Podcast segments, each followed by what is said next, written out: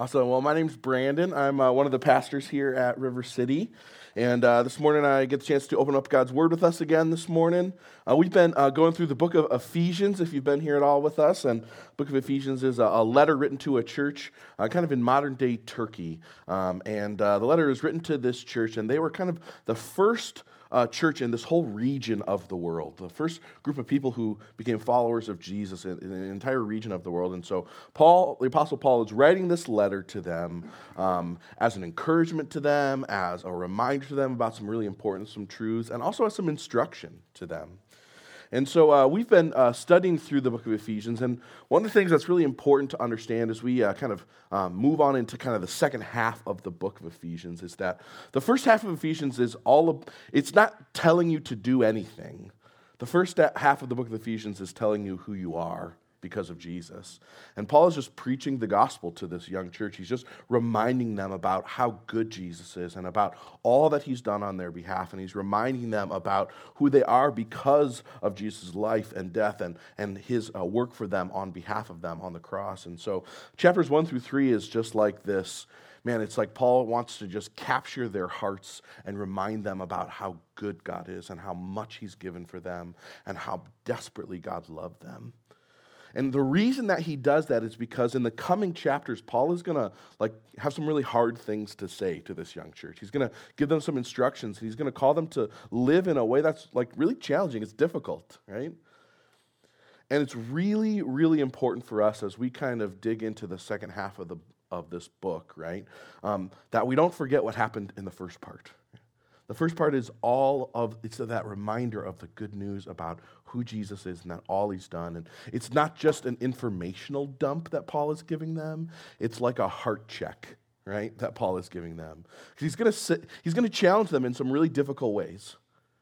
And all of that stuff is going to fall on ears that are going to feel like their identity and their relationship with God is all based on performance if they forget what happened in the first half, where God reminded them that that they were dead enemies of his. And it was in that state that God chose to adopt them and love them as his kids. That it wasn't anything that they had earned or deserved or had been privileged to get, but rather it was like an incredibly gracious gift that God would give them, that he would call them his kids. And that it wasn't based on their merit, so that they didn't earn it and they couldn't mess it up. And so Paul is proclaiming these truths into their hearts because it has to sink in deeply for the rest of it to matter, right? Last week, we talked about how the role of leaders within the church is not to do ministry on behalf of everyone else, right? A lot of times people believe that, like pastors like me or even Aaron or others, right, that, that the job of a pastor is to do ministry for everyone, right? Um, but last week, we talked about that the job of a leader, the job of a pastor, the job of anyone who's a leader in, in the church, their job is actually to equip everyone for ministry, right? So it's not that it's not that there's a few who do ministry on behalf of the many. It's a few who equip the many for ministry, right?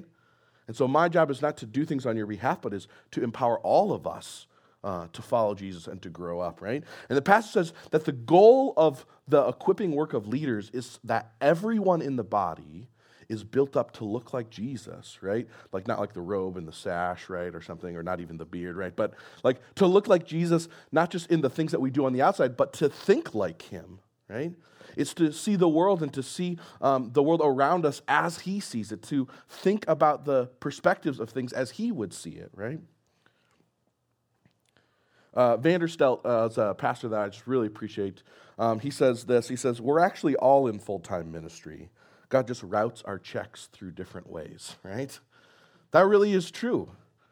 All of us are ministers of the gospel if we're followers of Jesus. All of us have been given a ministry, right? And so the question is if we're all supposed to grow up in Christ, and the role of leaders is to help equip everyone so that everyone is serving and everyone is growing up in Christ, the question is how, right? Like, how does that happen? Like, is there like a magical button behind a door that you just smash on a bunch of times and then everything happens, right? Is there like, like a really fantastic sermon that I just preach and then everyone's good to go, right? Is there like a book we just all have to read and then, no, it, no, it's not any of those things, obviously, right? But the question then is how, right? how do we all grow up in Christ? How, how do leaders help everyone grow up? How do, how do leaders help everyone teach everyone else how to grow up? And that's where we're headed this morning, right? That's where we're headed this morning as we uh, dig into the second half of chapter 4. So let me pray. We'll read God's word and we'll see if we can't make some sense of the how we all grow up in Christ, all right? God, thank you so much for your word. God, I'm just so grateful for you and for your word. Thank you for our time together in it this morning. God, thank you that like you want us to know you. You're not trying to hide from us. You're not like trying to like make us do special tricks to figure you out, but like you just love to show yourself and reveal yourself to us. And so, God, as, as your people, like we, we want to love you and we want to follow you and we want to serve you and we, we want to honor you with our lives and, and we want this church to honor you as well. And so we just ask that you would empower us by your word and, and by your spirit's illumination of your word to our hearts. Yeah, so that we would live in line with, with you and live in line with your word and that we would bring much glory and worship to you. So we just trust that all that will happen um, for your glory and for our good. And so we just long that you would do it, God. In your good name, amen. Amen. Well, let's read our passage together. We're just going to take a uh, just a brief clip from where we finished off last week and kind of transition it all together here, right? So again, this is the apostle Paul writing. He says, "So Christ himself gave the apostles and prophets, the evangelists and pastors and teachers. Those are the leaders that we talked about, right? So Christ gave these people to the church, right? Verse 12, to equip his people for works of service so that the body of Christ would be built up until we all reach unity in the faith and in the knowledge of the Son of God and become mature, attaining to the measure and the fullness of Christ, right? So we all grow up to look like Jesus, to resemble him, to imitate him, right? So, verse 14, then you'll no longer be infants, tossed back and forth by the waves and blown here and there by every wind of teaching and by the cunning and craftiness of people in their deceitful scheming. Instead, verses 15, this is like highlight this. I should have bolded it, right? Instead, speaking the truth in love, we will grow to become, in every respect, the mature body of Him who is the head, that is Christ. From him, the whole body, joined and held together in by every supporting ligament, grows and builds itself up in love as each part does its work. So I tell you this and insist on it in the Lord that you must no longer live as the Gentiles do in the futility of their thinking. They're darkened in their understanding and separated from the life of God because of the ignorance that is in them due to the hardening of their hearts. having lost all sensitivity, they've given themselves over to sensuality and to indulge in every kind of impurity and full of greed. That, however, is not the way of life that you learned when you heard about Christ and were taught in him in accordance with the truth that is in Jesus. For you were taught with regard to your former way of life, put off the old self, which is being corrupted by its deceitful desires, and be made new in the attitude of your minds, and put on the new self, created to be like God in true righteousness and true holiness. All right, there's a lot there, but I, I want to help us kind of make sense of what's going on. Like, like this week is like super, super, super important for us.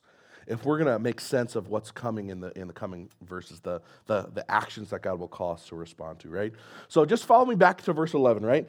The the passage begins with this. It says, God gave leaders, right? God gave these people in verse 11, He gave them to the church and their job, verse 12, is to equip everyone for the works of ministry. In verse 13, so that everyone would grow up to look like Jesus. And so the question is Christian maturity, it looks like increasingly looking more like Jesus. Right? If the goal of those leaders is to help all of us grow up so that we look more like Jesus, right? It's really important to understand that Paul is not just talking about like outward behaviors or actions. The Bible is like a super, super clear that our behavior is just a symptom of what's going on at a heart level for us. The actions that we do, the things that look that, that come out of our lives on the outside, they're just, they're just results of what's happening internally in our hearts. So growing up in Christ is not just doing the things that Jesus did. It's not just like trying to like serve people and feed the homeless, and it's not just like trying to, you know, do whatever, right? But rather it's um, it's about having the mind of Christ. It's seeing the world as he does, living life as he does, not as we do.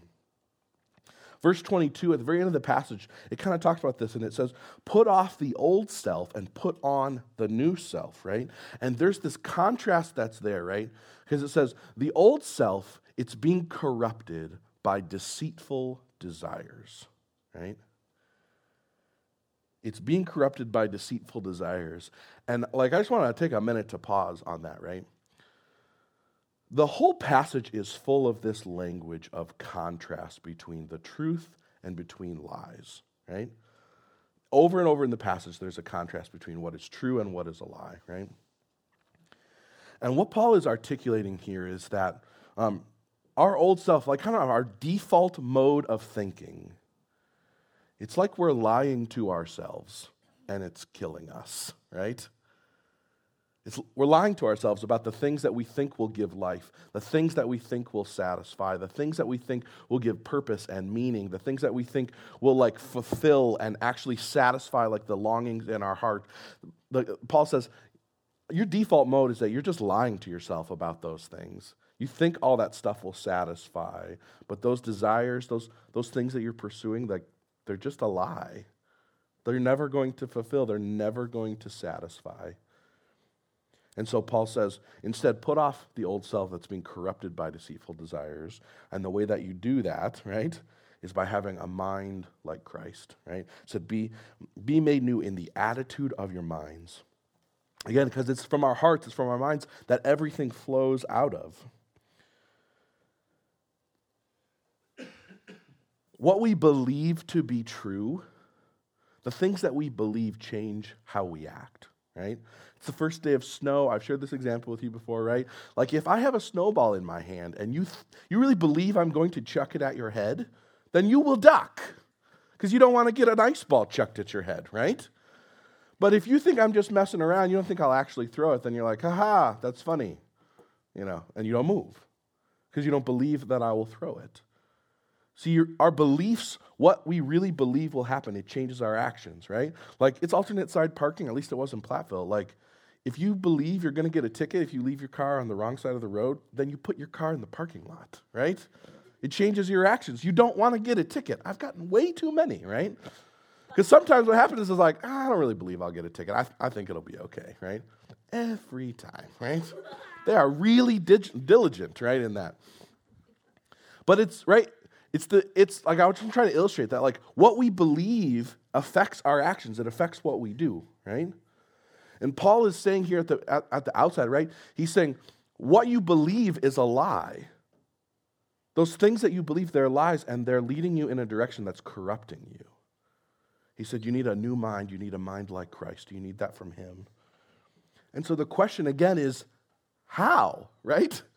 How do you get a new heart? How do you get a new mind? How do you start thinking as Jesus would? How do you how does that transformation happen? How do we grow up to look more like Jesus? So, I think unfortunately a lot of times what people think is that the how of growing up in Christ really boils down to just like a couple of practices, right? Like if I would just start doing X, Y, or Z, then I would just like really start growing. Like if I would just start praying every day, then then that would be what would I would be growing up spiritually. Like if I would just read my Bible more, if I would just like come to church more regularly, if I would just serve in some new way, or if I would just give more, or if I would just do whatever, right? Then that's what would really help me grow up in Christ. If I just was intentional about the practices that I was trying to do, then, then those are the things that would really grow me up in Christ. The, the problem with that stuff, those aren't wrong or bad things, but the problem is, is that they're primarily about you. They're primarily reliant on what you can do and about your accomplishments. They're about your intentionality, right? And the bottom line is that, like, you didn't get saved because of anything that you did. You got saved because of all that Jesus would do on your behalf. So the idea that like Jesus would save you and then he'd be like, you're on your own, work hard at it, like that's that's crazy, right? See, sometimes we believe that the practices themselves are what's going to grow us up into Christ, but the only thing that's going to grow us up into Christ is Christ. The only thing that will make us look more like Jesus is Jesus himself. See, uh, Paul, in another letter in the New Testament, he's writing to this church in Galatians, and they're having the same problem, right? They were saved by the gospel and the belief that Jesus um, saved them, not because of their own work, but because of all that he has done. And then what they decided to do is they decided to, that the way that they would grow up is that they would just like try harder. That they would rely on the things that they could do and they rely on their religious practices and they would rely on all these different kinds of um, systems and structures and, and opinions of others and like if we would just do all these things then that's what would really make god happy with us and that's how we would be more mature in christ. And paul is like that's crazy talk. Jesus saved you not because of anything that you did but because of his grace. So how do you think you're going to like start figuring it out on your own when you didn't get it in the first place it's God's grace that saves you, it's God's grace that grows you up as well. See, the practices, spiritual disciplines, reading your Bible, praying, coming to church, growing with other believers, like those are really good things. But like just doing those things is not going to grow you up because what grows you up is Jesus. Those, those things have to be a, a means to get to Him. It has to be about pursuing Him and about longing after Him and growing after Him and longing to be more like Him. See, He has to be the point, He has to be the goal. The goal of all of our life is to get Jesus. It's not to just like have a cheat sheet of some practices that make us look holy on the outside. The goal of our lives is to get Him.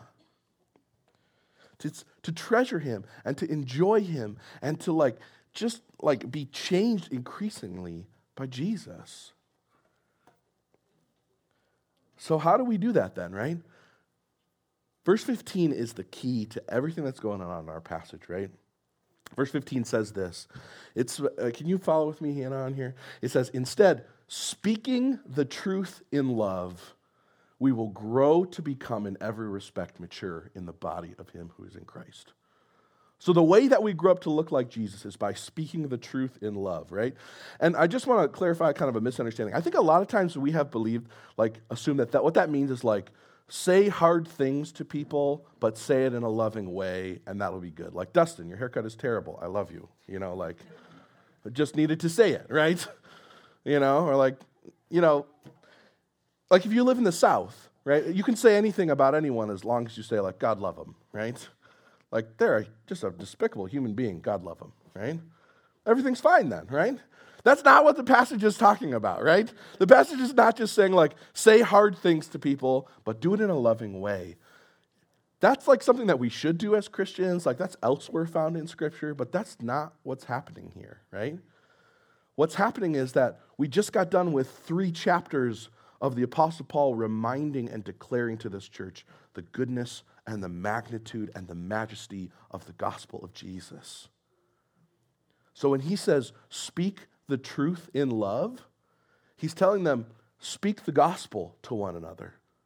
Right? If you fast forward um, to verse 15 or verse 21, it says, For that's not the way you learned Christ when you heard about him in the, and the truth that is in Jesus.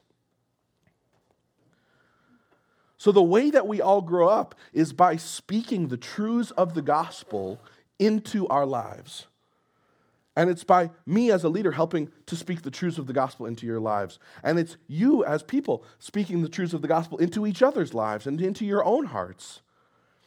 And if all of us, as followers of Jesus, continue to grow up in learning how to speak the truths of the gospel into all of our lives, into each other's hearts, and into our own situations, that's the how we all grow up. I can't do it on my own, right?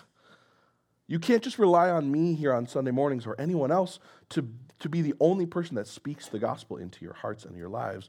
It has to be something that you learn how to do for yourself and with others. It sounds simple in some ways, right? Like, well, we'll just like tell everybody about the gospel and like that'll be good, right? The problem is, is that like uh, speaking the truths of the gospel into people's lives, like that's not like a magic wand that you just like wave around and then like bam, everything's different, right? Because speaking the truths of the gospel into people's lives is not like a magic wand, it's like a battle, right? In a lot of ways, it's like trench warfare almost. Because, like, the battle that's happening is the, the, spiritual battles of the heart.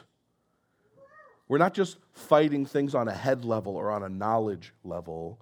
What's happening is that we're longing for the gospel to like speak into the heart things, to reach into like the deep corners of our heart, the things at the root that affect all of the actions on the outside. I said before, right? The passage is full of this, this conflict between the truth and between lies, right? The passage says that we are futile in our thinking, darkened in our understanding, um, that we are blown around by cunning and craftiness and deceitful scheming, that we're being corrupted by deceitful desires, right? And it's into that, it's into that battle, it's into that like that frame that the gospel is being proclaimed into, right? It's being proclaimed into like the, the depths and the thickness of the lies that our hearts believe. And the bottom line is that, like, we all believe lies about who we are. We all believe lies about who God is. And what we believe about who God is affects what we believe about who we are. And what we believe about those things affects our actions and the things that we do, right?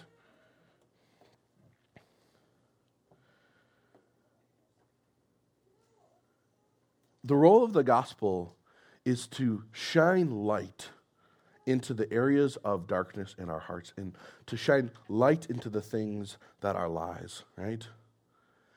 Imagine like if you like I don't know if you guys have ever bought stuff online or on eBay, right? And the picture that of the thing you thought you bought is not the thing that shows up in the mail, right? Like the picture was like this beautiful thing, and this looks like it got run over by a train, right? What's happening is that like you see the picture online and you're like, oh yeah, that's what I have, that's what I want, that's what I bought, right?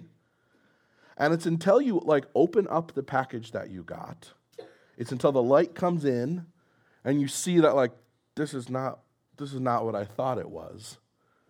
This is not the thing that I thought I had um, paid for. It's not the thing that I thought I had pursued. It's not the thing that I really wanted. It's something totally else. That's what Paul is talking about is that when we speak the truths of the gospel, it's that it reveals that, like, the des- those desires that we have, that they're just deceitful desires, that they were lies, that weren't, it was just like the, the thing that you got lied to about when you bought something on eBay, right?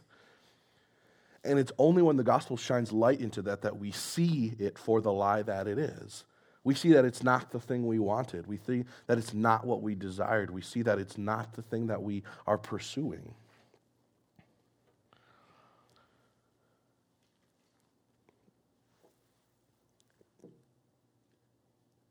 beliefs are hard to change, right? A heart is difficult to change. It's easy to teach someone information. It's hard to teach someone to understand something, right? Like any of you who are teachers, like you'll understand that, right? You can tell anyone anything. They might be able to write it back down for you, but they might not understand what that means. Treating symptoms is easy treating the disease is really hard. Knowledge is easy, believing is hard. And so, how do we change root level beliefs? The passage is saying the only way you change the heart, the only way that you change those root level beliefs is that you proclaim the truth of the gospel into every corner and nook and crevice of the heart so that all of the deceit and all the lies are revealed for the fakes that they are. They're revealed as the things that don't give life. They're revealed as, as the lies and they're revealed as the trickery that they really are. And the gospel shines light on it so that we might believe what's actually true. I think one just helpful note here as we think about doing this, right? A lot of times I think as Christians we believe that there is like a difference between evangelism and discipleship, right? A lot of times people think that evangelism is what you do before people become Christians, and discipleship is what you do after people become Christians, right? And like I think we just need to kind of demystify that and like there's there's the Bible doesn't make any lines about like that. See, at evangelism, at the core of evangelism is the proclamation of the good news about the gospel. And the passage is saying the only thing that helps you grow up in Christ is the proclamation about the good news of the gospel into every corner of your heart. So, people who don't know or are not followers of Jesus yet need the proclamation of the gospel just as much as anyone who says they're a follower of Jesus, because the gospel is the good news that, that shines light into our hearts. So, no matter how long you've been following Jesus, like you need the good news of the gospel constantly shown into your heart. You need it constantly proclaimed into your heart. And that's things that we get to do ourselves. This thing that the Spirit speaks into our hearts. It's things that our spouses get to do with us. It's things that our friends get to do. It's things that we do in small groups and community groups, right? It's something I get the chance to do as I proclaim the gospel to you here on Sunday mornings. There's a million different ways that that looks like, but the only thing that changes our hearts is when the truths of the gospel get proclaimed into it. I just want to share a few stories to like help like give some like help like frame this a little bit. Um, before I was a pastor here on staff or uh, with, with River City Church, I worked for an organization called InterVarsity at, at UW Platteville. And one of the things that we were doing at, at a conference with students is trying to help um, people understand how the gospel was good news to them, right? And so I remember talking with this, uh, this one student, and I was just at, we, were, we were talking about wh- why do you think the gospel is so good, such good news to you? And at the root of that question is like, what is the problem that the gospel speaks into? And I asked this, I asked this girl, and she just said, I've always found my identity and value and worth in what other people think about me. I've been a people pleaser since I was five years old. She just like went on, she's like, that's caused me to like do things that I would never otherwise have done and I've like pursued different jobs or pursued even the college that I went to because I desperately needed the approval of other people. It caused her, she said, to compromise her morals and her values on num- numerous occasions. It affected the way she spent her time. It affected how, where she lived, who she lived with. It affected everything. The, the people pleasing just like crippled her existence. There's this constant weight of needing the approval of others. And the problem is, there's always one more person whose approval she was looking for. So I just asked her, like, how do you think the gospel speaks into that? How do you think the gospel is good news in light of that?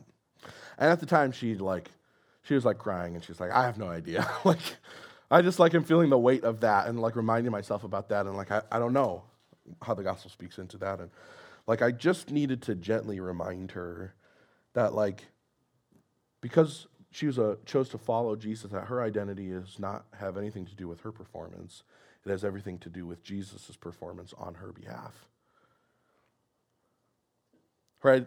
The approval that she is looking for, she already has in the King and the Creator of the universe. Because the Bible says that when she's put her faith in Jesus, that, that she is now in Christ. That God sees her through the lens of Jesus. And like God is incredibly pleased with Jesus.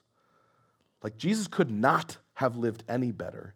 He, God could not be more pleased with his son. In fact, God, like, literally speaks from heaven to a group of people about Jesus, says, This is my son in whom I am well pleased. Like, literally, a voice from heaven says that about Jesus. And what that girl needed to be reminded of is that that's the words that God is speaking about her because she's in Christ. I'm pleased with you. I'm satisfied with you. You have my approval. You are my daughter. I love you. That's not because of anything you did, it's because of everything my son did on your behalf. God is a good father who is who loves his kids. She needed to be reminded about that her approval comes from him and that she already has the approval of the king of the universe who created everything. Like, who cares what anybody else thinks? If you have the approval of the creator of the universe, like, you can't get more than that. So I just asked her, I was like, like, what's happening in your heart as I'm like reminding you about that stuff? And she's just like, she's just like, is crying, you know? And she's just telling me, she just says, I feel like I can actually like love and serve people now because I don't need something from them anymore. I'm not constantly seeking uh, the approval that I need from them in order to validate who I am. She's saying I can actually like love and care for people because I don't need something from them. She said like my heart just feels like like that weight is is gone. She said I feel like my heart is just filled with worship and thankfulness and gratitude. For her whole life, she had believed that it mattered most what anyone else thought about her besides Jesus. And the gospel was speaking good news into her heart by reminding her that, like, Jesus was satisfied with her, he was pleased with her. God loved her not conditionally, He loved her genuinely and unrelentingly because of what Jesus had done on her behalf. That was really good news to her. The gospel was beginning to break in and change her heart. And let me, let me be honest, like, that wasn't like this moment wasn't like, wow, my life was totally different. And now it's like 100% free on the other end, right? Because, like, the truths of the gospel were beginning a battle in her heart. They weren't just like swiping it and done, right? The gospel was beginning to speak the truths into her heart. She finally had the weapons that she needed to, like, fight the lies that she was believing. And for her, like, it wasn't an overnight kind of transformation, it was a battle for a lot of years for her.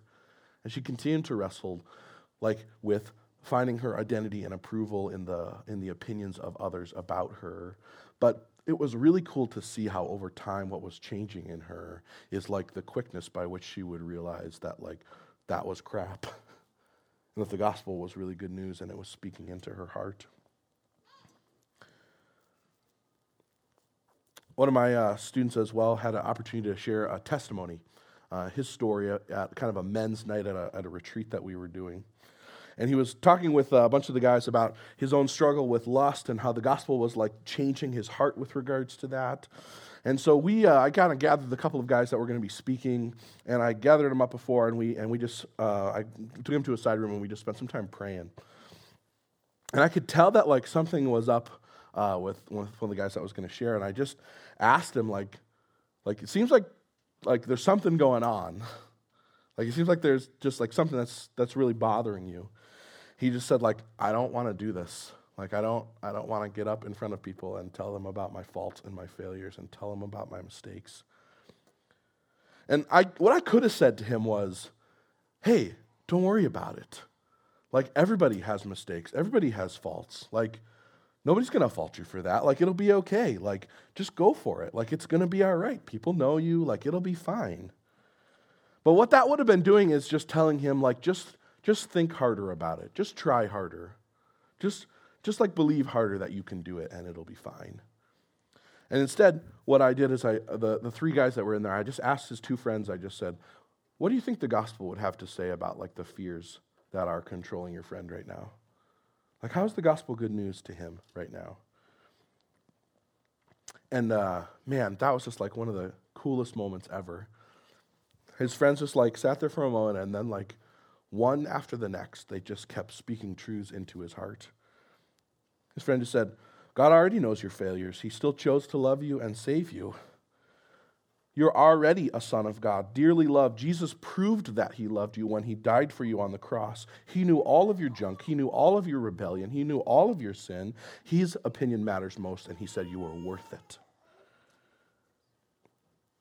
Your weakness in our weaknesses, we get to point to Jesus' strength. So you sharing your story isn't really about you, it's about Him. And you get to tell others about how good Jesus is and about all that He's doing on your behalf. Your failures don't define you anymore. There's no condemnation in those. There's freedom to make much of Jesus because of all that He's done on your behalf. And like, you could just tell, like, as each of his friends were just like reminding him about the truths about Jesus, like you could just like sense that like the fear and the worry and the anxiety and like the things that were crippling him, they were just like slowly like being like just discarded. And so they, his friends just spent time praying with him and reminding him about those things that were true. And he got up and he did just a phenomenal job of sharing his story with Jesus as the hero because like he was freshly reminded about how much he needed Jesus and how incredibly greatly Jesus had met the need he had. And so he just loved getting to talk about Jesus. And he loved, like, he just was like, man, like, I've been wrestling and struggling with this stuff, and it felt like just like an unbreakable kind of thing. And the gospel is just like reminding me that, like, Jesus has the power to overcome all of those things as proven in Jesus' rising from death on the cross. And so, like, you see, like, you should have just seen, like, the life in which he spoke about Jesus. Just recently, uh, Dustin and I were out for lunch, and we were just talking about uh, work and things that were going on, and Dustin was just talking about uh, one of the guys that he has to work with is like a special kind of frustrating. And one of the things that's true about this guy that Dustin has to work with is that like he goes out of his way in every possible way to avoid having any blame put on him for anything. Like this guy's chief goal in his job is to not have anything fall on him. And so he'll do whatever he has to do in order that the blame gets shifted to somebody else. And so Dustin and I were just like sitting uh, in Zorro's Euros, just talking about like what it would look like if if the gospel would speak truths into that situation. Like how might Dustin's like actions at work look differently if the gospel was really like good news to him? And we just talked about like we just talked about the fact that like if Dustin believed the gospel in light of what was happening at work, then he would be able to accept the blame for things that were his fault. Because in everyone's job, there are places you mess up and things that fail, right? And instead of constantly needing to shift the blame for those things, Dustin would really be able to own up to whatever things were on his plate. And he would be able to do that like openly and boldly because it doesn't matter like, it doesn't matter, like, that the blame is on him. Like, Dustin's identity is not wrapped up in, like, what his bosses think about what he's doing. His identity, his career is not wrapped up in how well he's performing. His career is wrapped up in where Jesus wants him to be. And so the good news about the gospel is that Jesus took the blame that was not his. And we were guilty, and Jesus decided that he would take the blame on our behalf. And so we're seen before God as like completely righteous and good and, and completely clean with Him. So we're able to like own up to our mistakes and we're able to own up the things that are our faults in our lives, in our work, because it doesn't affect our identity. It doesn't affect who we are. It doesn't affect our standing with God as our Father and as the one who is King and ruler of all things. It doesn't change that. And so you can be honest with your coworkers and you can be honest with God about the things that have been mistakes in your life or in your past or in your career or all those kinds of things. And furthermore, doesn't, doesn't need to just shift the blame onto somebody else, hoping that he'll be able to climb the ladder in his career at work. Rather, he can really be confident in believing that God has put him in the exact spot where he's at for a time, a place, and a purpose and a reason. And if God sees fit to change that, then he will do it. And so it allows us to be present and to be intentional and to be focused on the place that he's at now instead of constantly needing to be looking for what's next. That's the truth of the gospel, speaking into a situation that feels like, how is that connected with Jesus? But the gospel is good news into all those kinds of places. Those are just like a few small, tiny stories about what it looks like to speak the truths of the gospel into our hearts and lives. There are an infinite amount of ways that the gospel is spoken into our hearts because there are like an infinite amount of lies that we're all believing. and so, as we wrap up our time in our passage, right, it's important to remember that the role of leaders is to equip everyone to learn how to do that. Like, when I showed, when I showed you that story about the student who was going to share his testimony and his friends.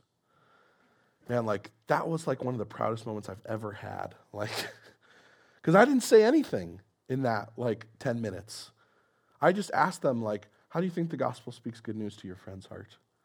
And for like five minutes, they were just like reminding him in a circle about all that Jesus had done for him.